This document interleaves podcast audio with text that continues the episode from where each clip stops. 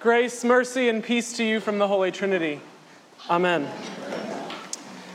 Today we read the parable of the Good Samaritan, possibly the most popular, or at least the most familiar parable that Jesus ever told, which makes it tempting to preach on the other reading, since this story of the Good Samaritan is so woven into our cultural fabric, into our cliches, and into the aisles of Hallmark, precious moments stores, and those willow tree angel figurines.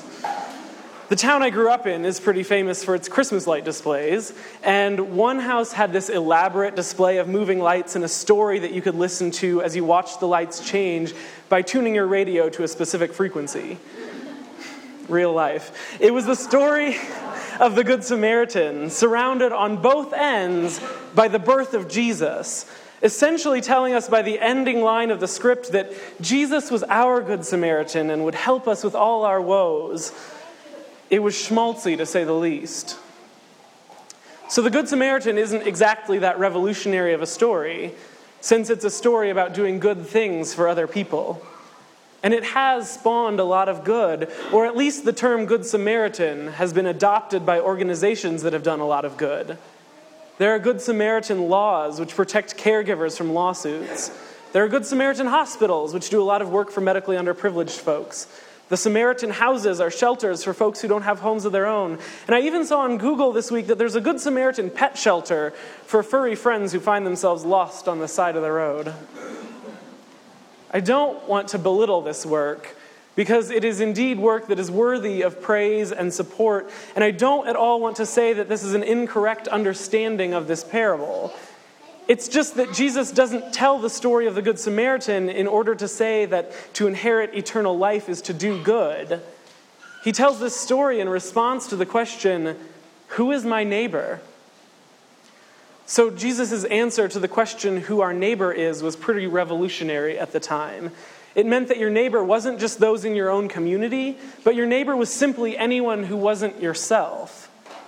People you loved and people you hated. It still means that, and that is still pretty revolutionary. I mean, I'd much rather stay at home with a glass of wine and a good book than go out and risk finding a connection with the people who have exactly all the opposite beliefs of my own. And yet, Jesus calls us to love our neighbor, which for me probably especially means that I need to work on my relationship with the GOP. but this week, as I was reading the story of the Good Samaritan, a story of how a guy gets beaten up and left for dead on the side of the road, while a priest and a holy man walk past because they can't be bothered with helping him, before a foreigner finally helps the guy out by taking him to an inn and paying for all of his medical expenses. As I was reading this, it dawned on me that maybe this story is also about something else besides just doing good things for people.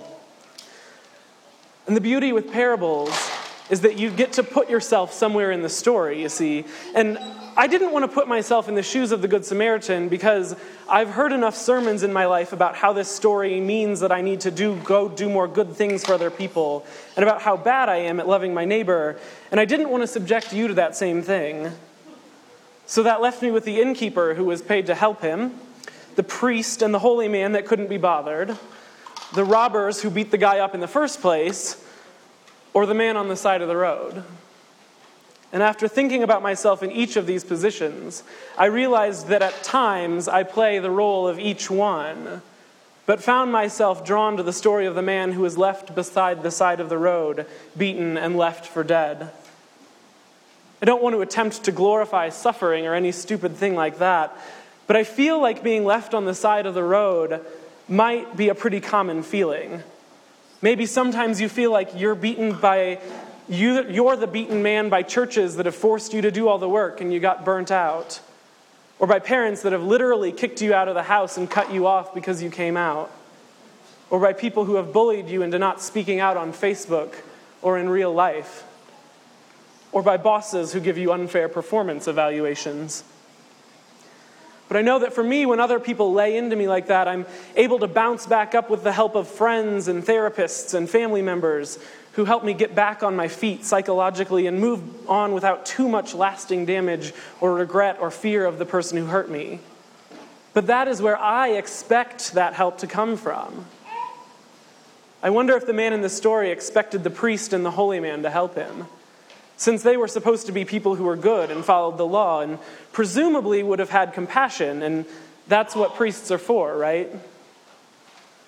I'd written earlier this week that it was difficult to understand exactly what Samaritans were like in the first century, but I think that that is untrue. Samaritans, like black kids who walk down the streets of white neighborhoods at night, were subjected to false stereotypes stereotypes that placed them outside of the circles of compassion and kept them there. Samaritans were the people you didn't want to hang around with because they were different. The people that, as they were walking towards you on the sidewalk, made you cross the street. And you certainly wouldn't expect Samaritans to help you out at all. And yet, that is who helped out the man on the side of the road the unexpected person, the man who no one would imagine would help a local. The grace that the beaten man received came from the last person he would have expected. Which is the nature of grace, isn't it? Sometimes grace comes from the most unexpected places instead of the places where we want it to come from. Maybe you expect help to come in the form of everyone living up to your high standards, but then it comes when the world doesn't end when you fail at something. Maybe you expect help to come from a church that won't let you down and won't disappoint you, but it really comes when you are forgiven by passing the peace with a person you resent. Maybe you expect help to come in the form of everyone loving you and thinking you're put together and successful, but it really comes when you're loved for who you really, really are instead of some shiny, improved version of yourself. Maybe the surprise of grace is finally just hearing the voice of God saying, you are worthy of being loved, and I will walk through the darkest parts of your life with you so that you don't have to do it alone. Instead of running to the fridge when no one's watching, or the boyfriend who won't love you well, or the emergency cigarette pack that's your third one this week. Maybe grace looks like eating and drinking the body and blood of Christ and being transformed and feeling something change in you Instead of trying to take on the whole world on your own, discounting that you are created and loved in the image of God. You see, the thing about grace is, it often doesn't look like what we want or expect it to look like. Which is good because if grace looked like perfect churches or our own willpower or other people doing exactly what we want them to do, the world would be a lot less like the kingdom of God and more like the kingdom of us.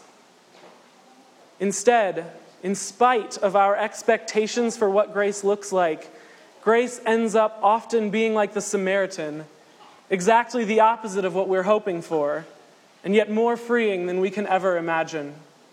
Amen.